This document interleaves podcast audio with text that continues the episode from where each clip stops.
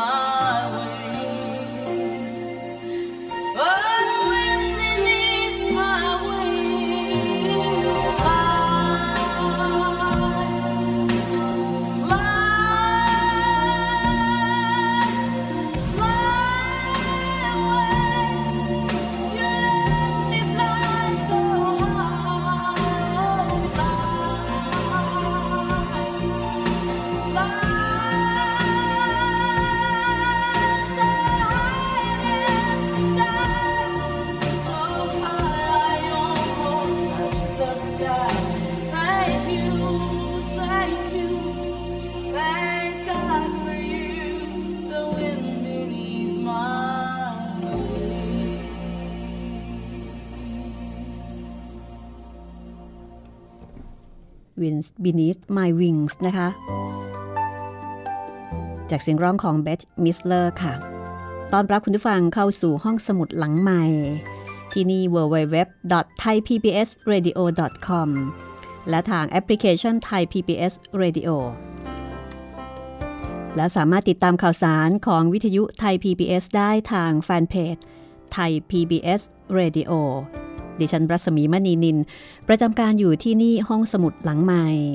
เลือกหนังสือดีๆ มาเล่ามาอ่านให้คุณได้ฟัง และวันนี้เป็นตอนที่สองของหนังสือชีวิตอุทิศเพื่อสยาม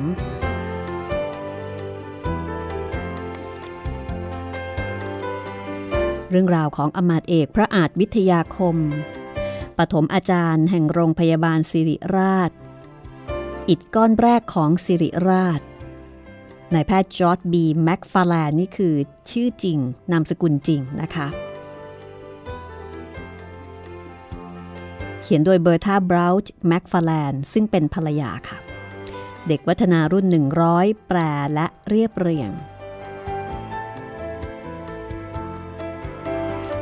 วันนี้ยังอยู่ที่บทที่หนึ่งนะคะ บทที่หนึ่งที่ชื่อว่ากำเนิดนักบุกเบิก เล่าถึงสองสามีภรรยาซึ่งเป็นมิชชันนารีทำงานในจังหวัดเพชรบุรีแซมูเอลและเจนแม็กฟาร์แลนด์กำลังพาลูกเป็นลูกชายทั้งสองคน พร้อมฝีพายสี่คน เดินทางโดยเรือนะคะ เพื่อมุ่งหน้าสู่กรุงเทพ พาเจน ไปคลอดลูกคนที่สามที่นั่น ใช้เวลาเดินทาง 150 กิโลเมตรเนี่ย จะต้องใช้เวลานานถึง 2 วัน 2 คืน เรามาติดตามการเดินทาง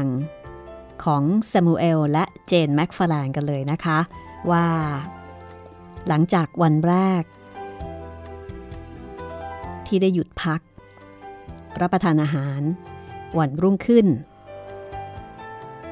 พวกเขาจะเจอเจออะไรบ้างนะคะ การเดินทางครั้งนี้จะมีปัญหาอะไรหรือไม่ ติดตามได้เลยค่ะ กับตอนที่ 2 ชีวิตอุทิศเพื่อสยาม อมัตเอกพระอาจวิทยาคมนายแพทย์จอร์ดบีแม็กฟาแลนโดยเบอร์ธาบราวช์แม็กฟาแลนค่ะ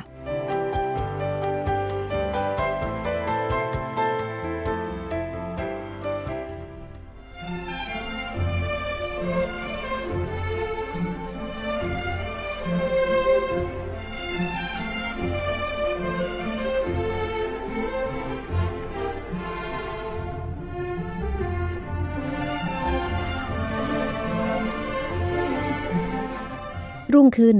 ฝีพายกินอาหารกันอย่างรวดเร็ว แล้วก็รีบออกเดินทาง เพื่อจะได้ไปให้ไกลที่สุดในระหว่างที่อากาศยามเช้ายังเย็นสบายอยู่ ขณะที่ระดับน้ำในแม่น้ำยังสูงอยู่นี้ ต้องรีบเดินทางค่ะ เพราะถ้าเกิดว่ามัวชักช้า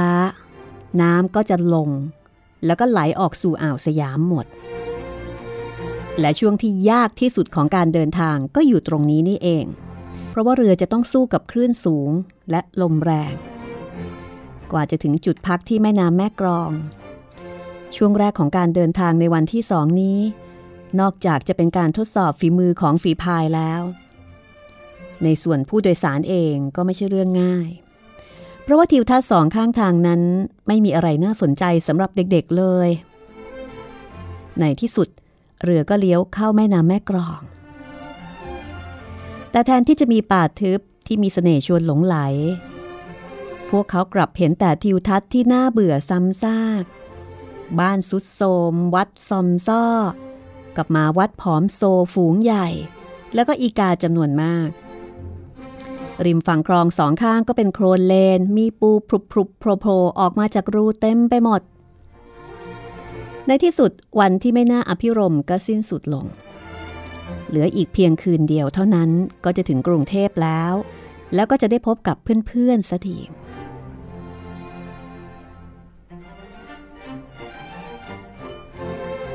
ในเช้าวันที่สามของการเดินทาง พวกเขาได้เห็นทิวทัศน์ที่สวยงามไม่แพ้วันแรก และเวลาเดินทางก็สั้นกว่า ตั้งแต่เช้า พวกเขาล่องเรือผ่านลำคลองหลายสาย ที่โยงใหญ่ถึงกันราวกับตาข่ายทำให้กรุงเทพในสมัยนั้นได้ชื่อว่าเป็นเวนิสแห่งตะวันออก ก่อนหน้านี้ชาวสยามใช้แต่เรือเป็นพาหนะค่ะ จนกระทั่ง คิงมงกุฎหรือว่ารัชกาลที่ 4 โปรดเกล้าโปรดกระหม่อมให้สร้างถนนนิวโรดหรือว่าถนนเจริญกรุง สร้างขึ้นในปีพุทธศักราช 2405 ชาวสยามต้องใช้เวลาปรับตัวพักใหญ่ กว่าจะชินกับถนนสมัยใหม่ เนื่องจากระหว่างที่สร้างถนนเส้นนี้ได้เกิดปรากฏการณ์ที่น่าตื่นตระหนกที่ชาวสยามไม่เคยประสบมาก่อน นั่นก็คือแผ่นดินไหว พวกเขาหวาดกลัวแล้วก็พูดกันว่า เป็นเพราะปลาตัวใหญ่ที่หนุนโลกอยู่นั้นขยับตัว พวกเขามั่นอกมั่นใจว่าการตัดถนนนั่นเองที่ทำให้ปลาโกรธเกรี้ยว ก็เลยเขย่าเอาเมืองกรุงเทพให้พลอยสั่นสะเทือนไปด้วย นี่คือ ความเชื่อ ในสมัยที่เรายังไม่มีความรู้เกี่ยวกับแผ่นดินไหว คนไทยโบราณเชื่อในเรื่องของปลาอนนท์หนุนโลกนะคะ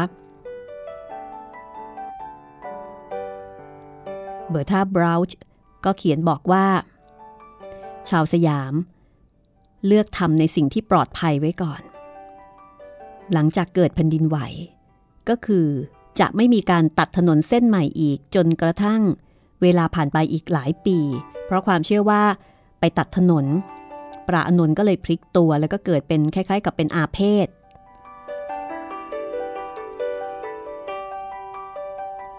อากาศยามเช้าในช่วงนี้ ยังเย็นสบาย โดยเฉพาะสำหรับผู้ที่อาศัยอยู่ริมแม่น้ำซึ่งจะได้รับลมพริ้วแผ่วมาจากทะเล พวกเขาล่องเรือบ้าน ไปตามลำคลอง ผ่านสวนมะม่วง ทุเรียน ส้มโอ ส้ม มะนาว มะตูม ขนุน ลิ้นจี่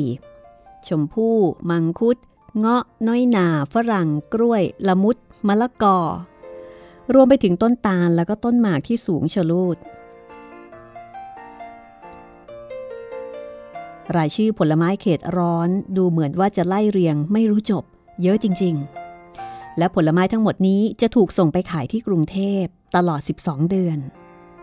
มีผลไม้กินแทบทั้งปี ฝรั่งทึ่งมาก ริมสองฝั่งคลองก็เรียงรายไปด้วยกระต๊อบไม้ไผ่หลังคามุงจาก หรือบางทีก็เป็นบ้านไม้สักหลังเล็กๆ หน่าเอ็นดู ซึ่งเต็มไปด้วยชีวิตชีวาและกิจกรรมของชาวบ้าน ชาวสยามมักตื่นกันตั้งแต่เช้า ดังนั้นเมื่อเรือแล่นผ่านมาในช่วงหัววันแบบนี้ คนในเรือจึงได้เห็นชีวิตของพวกเขา โดยที่พวกเขาเองก็ไม่ได้รู้สึกว่ากำลังถูกรุกล้ำความเป็นส่วนตัวแต่อย่างใด ฝรั่งจะค่อนข้างถือความเป็นส่วนตัวในขณะที่คนไทยก็เฉยๆนะคะ ไม่ได้รู้สึกอะไรมากมายอย่างฝรั่งเนาะเบอร์ธาบราบอกว่า ภาพที่ได้เห็นตอนนั้นก็คือภาพแม่บ้านกำลังหุงข้าว หรือไม่ก็ภาพการตักบาตรพระที่พายเรือมา ภาพผู้คนที่กำลังอาบน้ำในคลอง ทั้งชายหญิงและเด็กๆ ชาวสยามทุกคนว่ายน้ำเป็น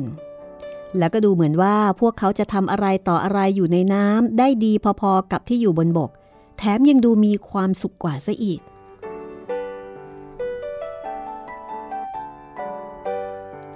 คณะเดินทางยังได้เห็นชาวบ้านพายเรือขนผลผลิตจากไร่นาจากเรือกสวนนะคะ เอามาขายที่ตลาดน้ำซึ่งตั้งอยู่ตามลำคลองค่ะ ที่นี่ พ่อค้าแม่ขายแล้วก็แม่บ้านทั้งหลาย จะมารวมตัวกันเพื่อซื้อขายสินค้า แล้วก็ยังได้แลกเปลี่ยนข่าวคราวซุบซิบนินทาไปพร้อมๆกันด้วย สินค้าที่นำมาขายนั้นก็มีผลไม้ ใบตอง ลูกหมาก แล้วก็ปูนสำหรับเคี้ยวกับหมาก กระถางต้นไม้ เตาถ่าน ไม้กวาดที่ทำจากดอกหญ้าและดอกอ้อ น้ำตาลตะโนดไม่ว่าจะต้องการอะไร ผู้คนก็จะมาหาซื้อจากเรือเหล่านี้ค่ะ ก็เหมือนกับเป็นซูเปอร์มาร์เก็ตเคลื่อนที่ นอกเหนือจากเรือเหล่านี้แล้วนะคะ บางทีก็ไปซื้อจากร้านค้าที่ตั้งอยู่บนบ้านลอยน้ำตลอดสองฝั่งคลองก็คือเรือนแพนั่นเอง ร้านค้าพวกนี้มีแผงหน้าร้านซึ่งปรับเปลี่ยนได้โดยง่าย ตอนกลางวันจะเปิดออก แสดงว่าร้านเปิดบริการ พอกลางคืนก็จะปิด เพื่อให้ด้านหลังกลายเป็นที่อยู่อาศัยได้อย่างเป็นส่วนตัว ภาพชีวิตริมคลอง ทางฝั่งตะวันตกของแม่น้ำเจ้าพระยาในช่วงเช้าตรู่นี้ น่าตื่นตาตื่นใจมากสำหรับชาวเมืองเพชรบุรี และทั้งหมดนี้ก็คือการเดินทางของครอบครัวแม็กฟาแลนที่ผ่านใจกลางบางกอกส่วนที่เป็นเมืองเก่า เข้าสู่คลองบางหลวง และในที่สุด เรือก็มาจอดที่ท่าน้ำหน้าบ้านของครอบครัวแบรดเลย์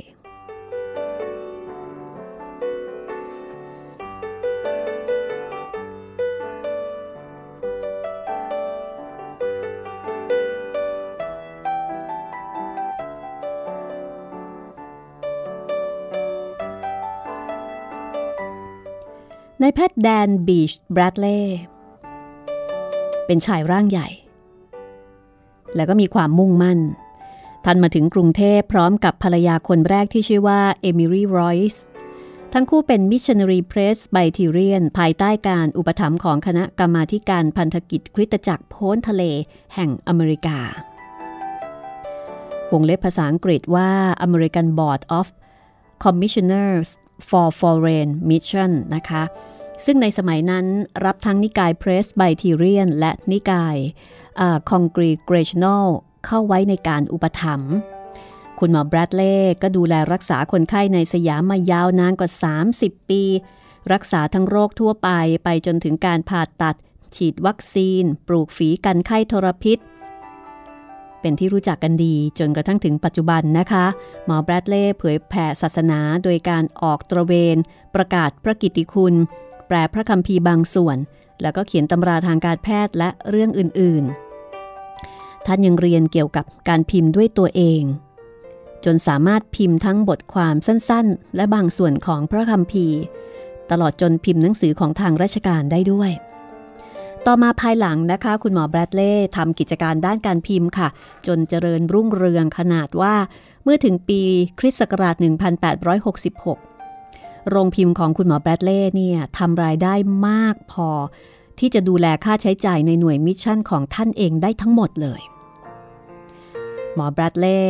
ยังเป็นผู้ที่มีความสามารถรอบด้านอย่างน่าทึ่ง เป็นมิตรที่ดีกับทุกคน และหนึ่งในมิตรของท่านที่พิเศษกว่าคนอื่นๆ คือคิงมงกุฎรัชกาลที่ 4 นะคะเบอร์ธาบราวด์ได้เขียนไว้ว่า มิตรภาพนี้เริ่มมาตั้งแต่ก่อนที่พระองค์ท่านจะเสด็จขึ้นครองราช ความใกล้ชิดสนิทสนมนี้น่าจะมีผลต่อพระราชดำริหลายประการ ซึ่งส่งผลต่อมาถึงหลายสิ่งหลายอย่างที่จะรึกอยู่ในประวัติศาสตร์ของสยามด้วย ชาวต่างชาติน้อยคนนักที่จะได้รับความเคารพนับถือจากชาวสยามเทียบเท่าหมอปลัดเล ตามที่ชาวสยามเรียกขานหลังจากภรรยาคนแรกเอมิลี่รอยส์เสียชีวิตลงในปีพุทธศักราช 2388 คุณหมอบรัดเล่ก็พาลูกๆ 3 คนกลับอเมริกา และที่นั่นเองค่ะ ลูกสาวคนหนึ่งก็ไปเสียชีวิตลงอีก คุณหมอบรัดเล่แต่งงานใหม่กับซาร่าบรัชลีย์แล้วทั้งคู่ก็กลับมากรุงเทพด้วยกัน ในปีพุทธศักราช 2393 พร้อมกับลูกสาวจากการทำจากการแต่งงานครั้งแรกที่ยังเหลืออยู่สองคน ช่วงเวลานั้นเองนะคะ คณะกรรมการ Congregational ในประเทศสยามปิดตัวลง หมอและภรรยาก็เลยกลายมาเป็นมิชชันนารี ภายใต้การอุปถัมภ์ของสมาคมมิชชันนารีแห่งอเมริกา แต่ทั้งคู่ก็ยังถือว่าเป็นทายาทโดยตรงของคณะกรรมการ Congregational ก็เลยต้องรับเอางานและเครื่องไม้เครื่องมือตกทอดมาไว้ทั้งหมด ในส่วนภรรยาของหมอแบรดเล่คือซาร่า ซาร่าเป็นหนึ่งในผู้หญิงรุ่นแรก ๆ ที่จบการศึกษาจากมหาวิทยาลัยโอเบอร์ลิน เธอไม่ใช่คนสวยมากนะคะ แต่ว่าเป็นคนฉลาดรอบรู้ อบรมสั่งสอนลูกๆทั้ง 5 คนด้วยตัวเอง รวมทั้งลูกสาวอีกสองคนที่เป็นลูกติดของสามี เพื่อเตรียมทุกคนให้พร้อมสำหรับการศึกษาต่อในมหาวิทยาลัย ซึ่งบังคับว่าจะต้องรู้ภาษากรีกและละตินด้วย เธอยังสอนภาษาฮีบรูให้กับเด็กๆอีกนะคะ แล้วก็ยังมีเวลามาช่วยงานต่างๆ ของสามี เมื่อคุณหมอเสียชีวิตลงในปี 2417 ซาร่าก็เข้ารับช่วงดูแลกิจการโรงพิมพ์ สามารถส่งเสียลูกๆให้เรียนจนจบมหาวิทยาลัยได้ทั้งหมด ยกเว้นอยู่เพียงคนเดียวเท่านั้น บ้านของครอบครัวแบดเล่มีอาณาเขตกว้างขวางค่ะ ตั้งอยู่ริมคลองบางหลวง ห่างจากแม่น้ำเจ้าพระยาแค่มีป้อมปราการกั้น ป้อมนี้เคยมีความสำคัญในประวัติศาสตร์ของสยาม ตั้งแต่ยุคที่สยามยังเป็นตลาดการค้าสำคัญของดินแดนตะวันออกไกล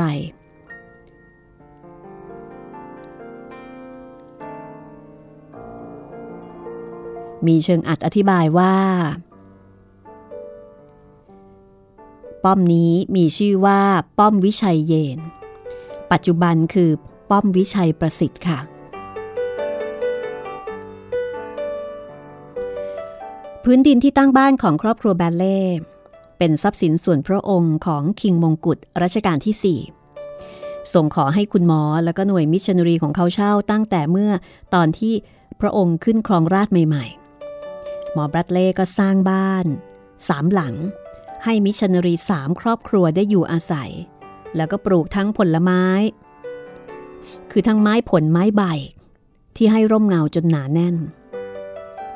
อาณาบริเวณทั้งหมดจึงร่มรื่นเย็นสบายแม้ในช่วงฤดูร้อน และการที่บ้านอยู่ใกล้แม่น้ำก็ทำให้ได้รับลมเย็นจากทะเล ที่พัดมาจากอ่าวไทยด้วย ขณะนั้นบ้านหลังหนึ่งกำลังว่างพอดี ครอบครัวแม็กฟาแลนจึงได้เข้าไปพักในบ้านหลังนั้น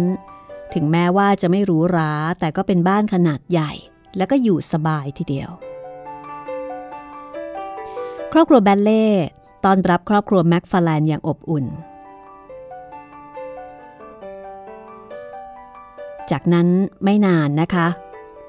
ก็มีแขกมาเยี่ยมเจน คือเอสเธอร์แนเด็กสาวชาวสยามที่เธอเคยพบมาก่อนหน้านี้ที่อเมริกา พ่อของเอสเธอร์ยกเธอให้กับ Mrs. สตีเฟนแมททูนตั้งแต่เธอยังเล็ก Mrs. แมททูนเป็นมิชชันนารีที่ใครๆรู้จักกันดี ต่อมาเธอมีสุขภาพไม่ค่อยจะแข็งแรง ก็เลยกลับไปรักษาตัวที่อเมริกา แต่สามีมีงานติดพันรวมทั้งยังมีตำแหน่งเป็นกงสุลอเมริกันคนแรกในสยามอีกด้วย จึงไม่สามารถ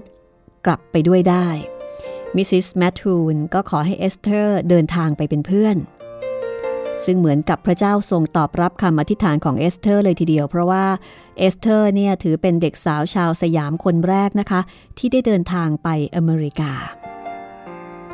ขณะที่ครอบครัวแมททูนเดินทางกลับมายังประเทศสยามอีกครั้งเอสเธอร์ก็ได้พบกับเจนแม็กฟาแลนบนเรือ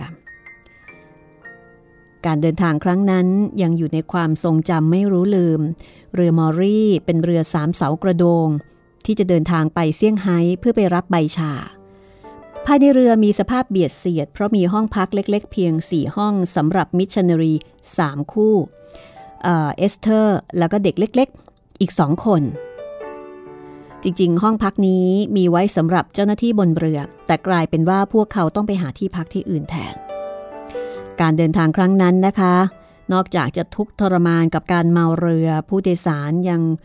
เผชิญกับอากาศที่หนาวจัด เพราะว่ากับตันเรือเนี่ยต้องแล่นเรือเลยแหลมกูดโฮปลงไปทางใต้เพื่อเลี่ยงลมพายุ แล้วก็บนเรือไม่มีเครื่องทำความร้อนใด ๆ แล้วก็ไปเจอกับพายุหนักเข้าอีก ถึงขนาดที่ว่าเสากระโดงใหญ่บนเรือหักโค่นลงมา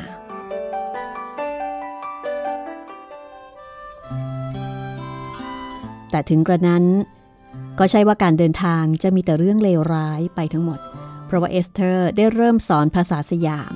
ให้กับมิชชันนารีที่เพิ่งมาใหม่บนเรือลำนี้ด้วย หลังจากกลับมาถึงสยามแล้วเอสเธอร์ได้แต่งงานกับครูแนประทีปะเสนซึ่งสอนอยู่ที่โรงเรียนเด็กผู้ชายของมิชชันนารีแล้วก็มีบุตรด้วยกัน โรงเรียนเด็กผู้ชายของมิชชันนารีคือโรงเรียนสำเหร่ Boys School ปัจจุบันก็คือโรงเรียนกรุงเทพคริสเตียนวิทยาลัยนั่นเองค่ะ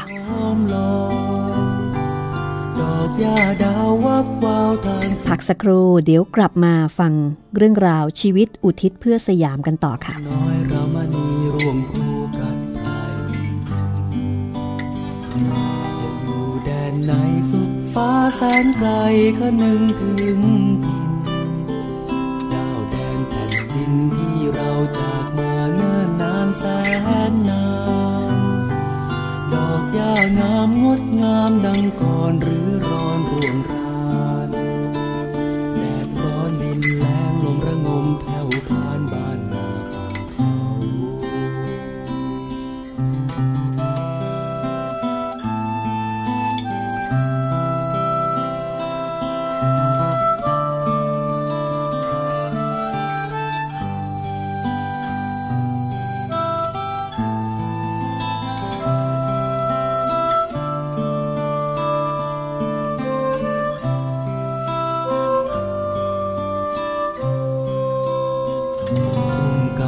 มใจเข้าโหมแรงไฟหัวใจแร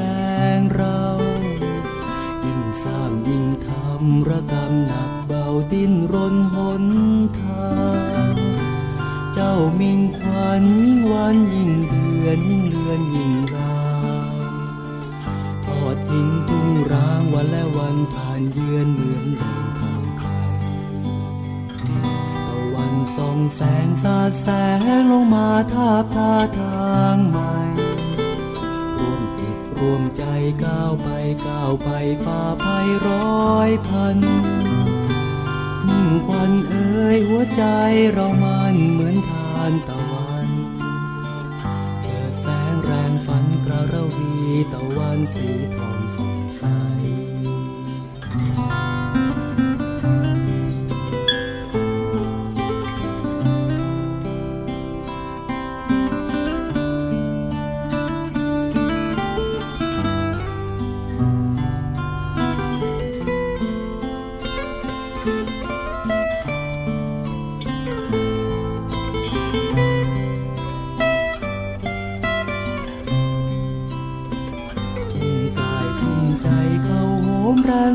หัวใจแร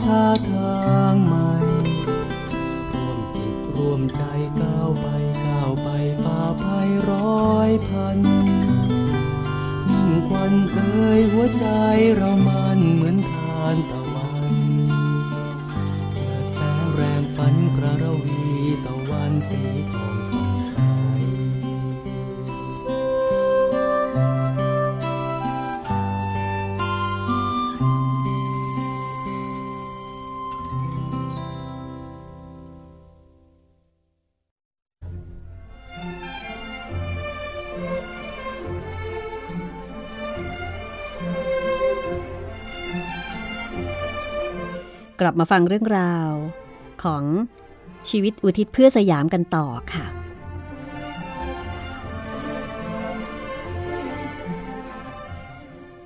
เอสเธอร์รักเด็กมากนะคะ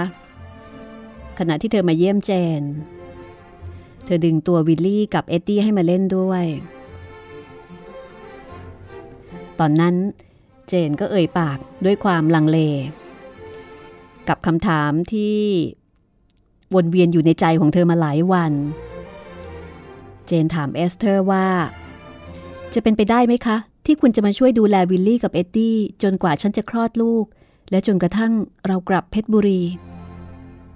ปรากฏว่า เอสเธอร์ตอบแบบนี้ค่ะ นี่เป็นสิ่งที่ฉันอยากจะทำอยู่แล้วค่ะ แค่รอให้คุณออกปากเท่านั้นเอง ทุกอย่างก็เลยลงตัวเป๊ะ เจนถอนใจยาวด้วยความโล่งอกและรู้สึกขอบคุณพระเจ้า เอสเธอร์รักเด็ก เจนก็กำลังหาคนดูแลเด็กในช่วงที่เธอพักฟื้นจากการคลอดลูกนะคะ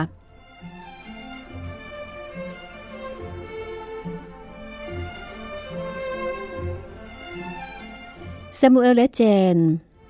นับวันรอที่จะได้พบกับคุณหมอแล้วก็ Mrs. แมททูนอีกครั้ง เพราะว่าครอบครัวนี้เป็นมิชชันนารีอาวุโส ที่ชี้แนะ ให้ทั้งคู่ได้เรียนรู้เรื่องราวของประเทศสยามเป็นครั้งแรก ซึ่งถือว่าเป็นมิตรภาพและคำแนะนำที่มีค่ายิ่ง มีเรื่องราวมากมายที่พวกเขาอยากจะหารือกับท่าน ทั้งเรื่องงานที่เพชรบุรีไปจนถึงแผนการในอนาคต ทั้งหมดนี้ เป็นสิ่งหนึ่งที่แซมูเอลแล้วก็เจนตั้งใจจะทำระหว่างช่วงรอคลอด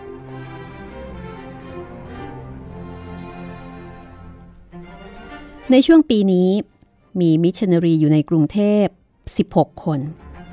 กับลูกๆของพวกเขา มิชชันนารีทั้งหมด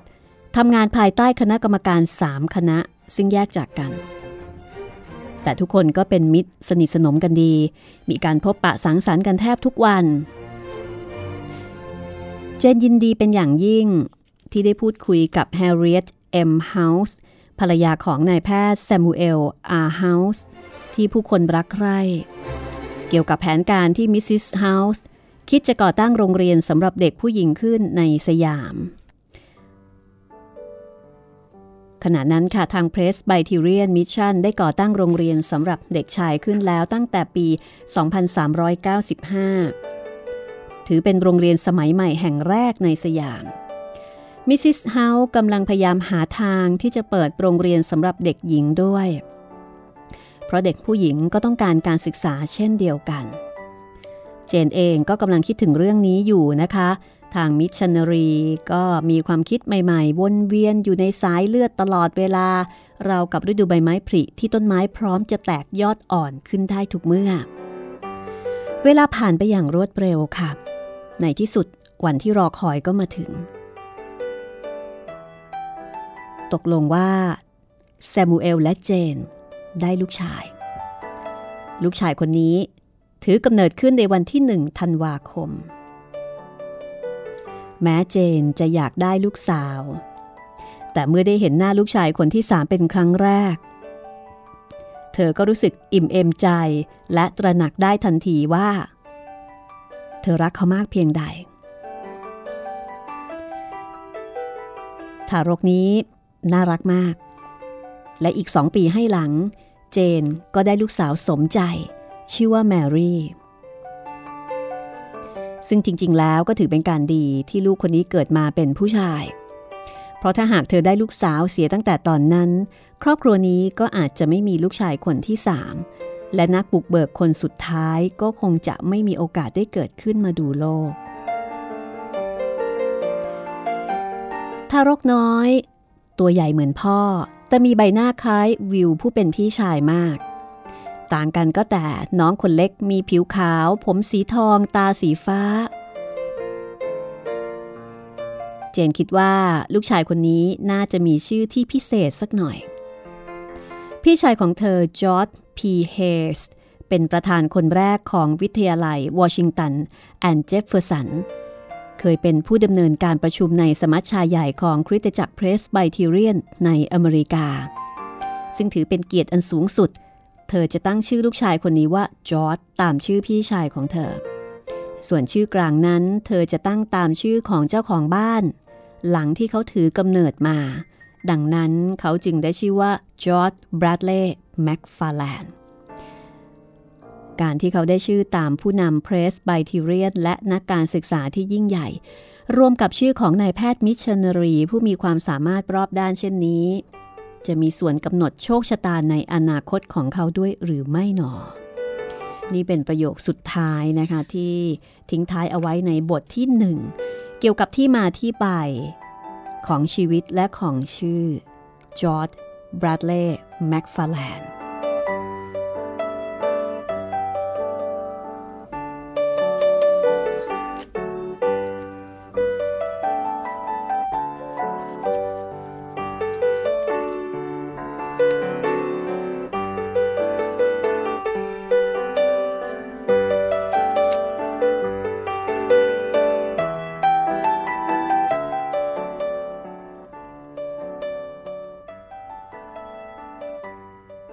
สมัยนั้น เพชรบุรีเป็นเมืองชนบทเล็กๆ ตั้งอยู่กลางที่ราบลุ่มกว้างใหญ่ มองไปทางไหนก็เห็นแต่ทุ่งนา แล้วก็ต้นตาลที่สูงชะลูด ที่นี่มีภูเขาขนาดย่อมอยู่ลูกหนึ่ง ภายในมีถ้ำมากมาย ที่ผู้มีจิตศรัทธานำพระพุทธรูปมาประดิษฐานเอาไว้หลายองค์ถ้ำเหล่านี้จึงใช้เป็นวิหารบูชาพระ และที่สำคัญที่สุด คิงมงกุฎโปรดเกล้าโปรดกระหม่อมให้สร้างพระราชวังฤดูร้อนไว้บนยอดเขา เพื่อใช้เป็นที่แปรพระราชฐานเขาวังนั่นเองค่ะ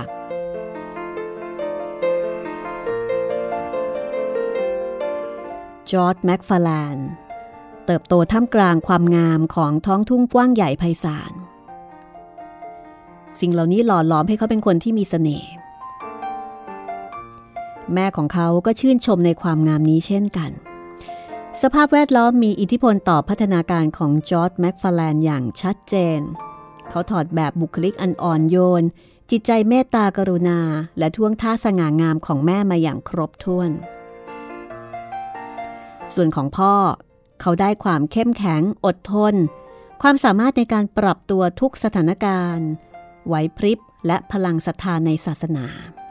ทั้งหมดนี้คือตัวตนและค่านิยมที่เขายึดถือมาโดยตลอด คลอดที่กรุงเทพนะคะคือเกิดที่กรุงเทพแล้วก็กลับไปที่เพชรบุรี ไปโตที่เพชรบุรี เมื่อครอบครัวแม็กฟาแลนกลับมาที่เพชรบุรี หลังจากจอร์ดเกิดได้ไม่นาน พวกเขาก็ต้องเผชิญกับความเปลี่ยนแปลงครั้งใหญ่ในทันที หลายเดือนก่อนหน้านั้นแดเนียลและโซเฟียแมกกิลวารีเปรยๆ ว่าอยากจะไปเปิดหน่วยมิชชันนารีแห่งที่ 3 ที่เชียงใหม่ ซึ่งอยู่ทางภาคเหนือของสยาม ทั้งคู่คุ้นเคยกับผู้คนแถวๆ นั้นมาบ้างแล้ว ตั้งแต่สมัยที่ยังอยู่กรุงเทพ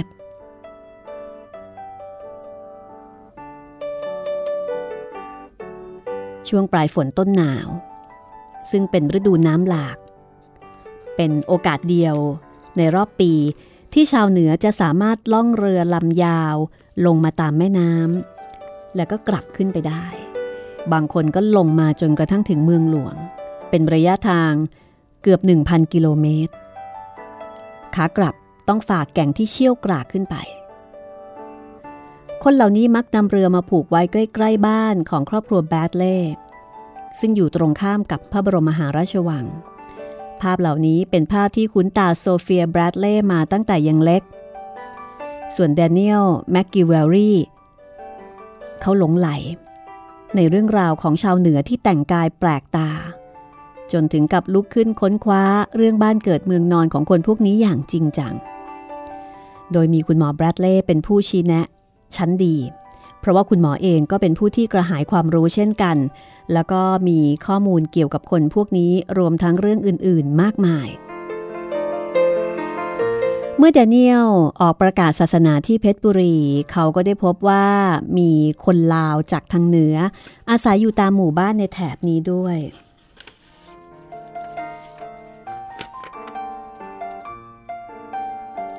คือในยุคนั้นนะคะ เรียกผู้คนที่มาจากทางเหนือว่าลาว มีคำอธิบายในที่นี้บอกว่าลาวเนี่ยเป็นคนชาติพันธุ์ไทยตระกูลหนึ่ง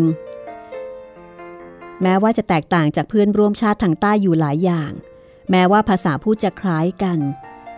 โดยมีสำเนียงที่ผิดเพี้ยนกันไปบ้าง แต่ว่าภาษาเขียนกลับไม่เหมือนกันเลย เพราะว่าใช้ตัวอักษรต่างกันอย่างสิ้นเชิง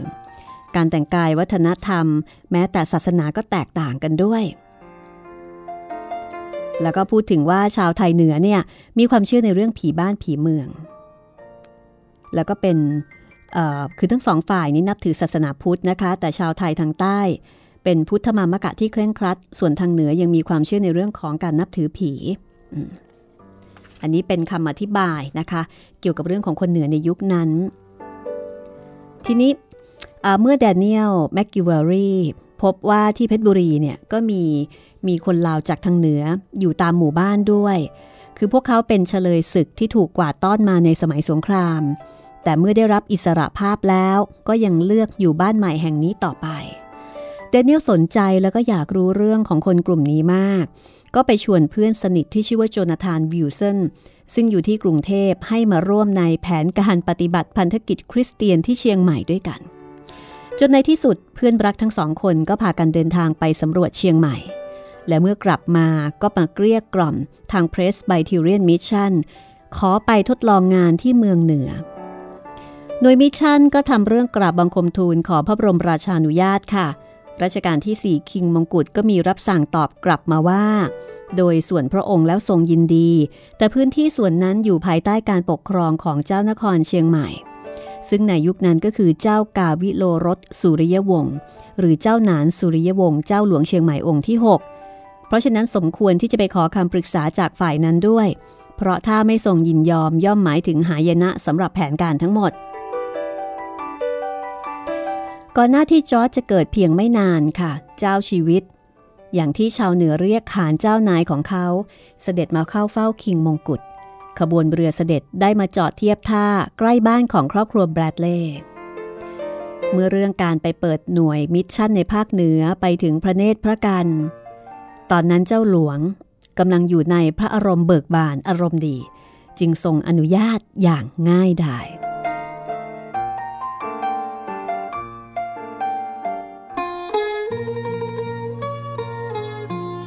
แดเนียลแมกกิเวลรี่ซึ่งขึ้นไปกรุงเทพเพื่อการนี้โดยเฉพาะ ก็รีบกลับมาเก็บข้าวของ แล้วเขากับภรรยาก็ออกเดินทางจากเพชรบุรีไปโดยไม่รอช้า เพราะว่าจะต้องรีบออกเดินทางขึ้นเชียงใหม่ ให้ทันช่วงน้ำหลากตอนต้นปี 2410 โจนาธานวิลสันตั้งใจจะเดินทางไปพร้อมกัน แต่ภรรยาใกล้จะคลอดลูกคนแรกเต็มที จึงต้องตามไปทีหลัง เพราะฉะนั้นเท่ากับว่าขาดเพื่อนค่ะ เมื่อครอบครัวแม็กกิวเวลรี่จากไป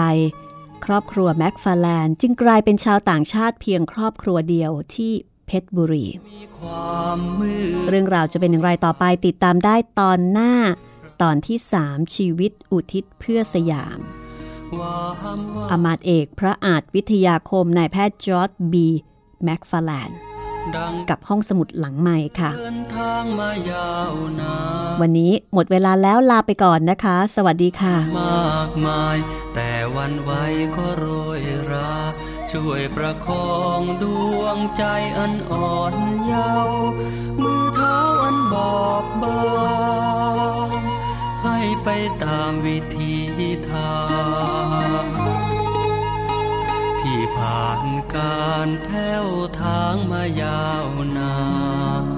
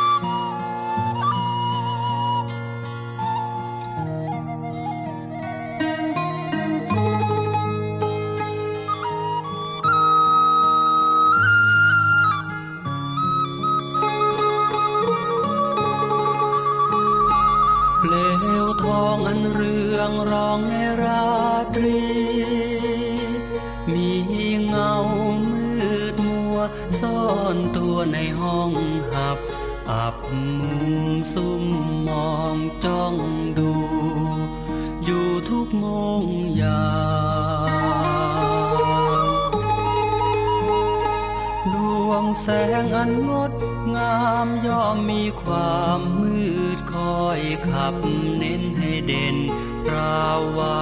วาวามวานดังดวงใจที่เดินทางมายาวนาน ประสบการณ์มากมาย แต่วันไว้ก็โรยรา ช่วยประคองดวงใจอันอ่อนเยาว์มือเท้าอันบอบบาง ไปตามวิธีทางที่ผ่านการแผ้วทางมายาวนานให้ไปตามวิธีทางที่ผ่านการแผ้วทางมายาวนาน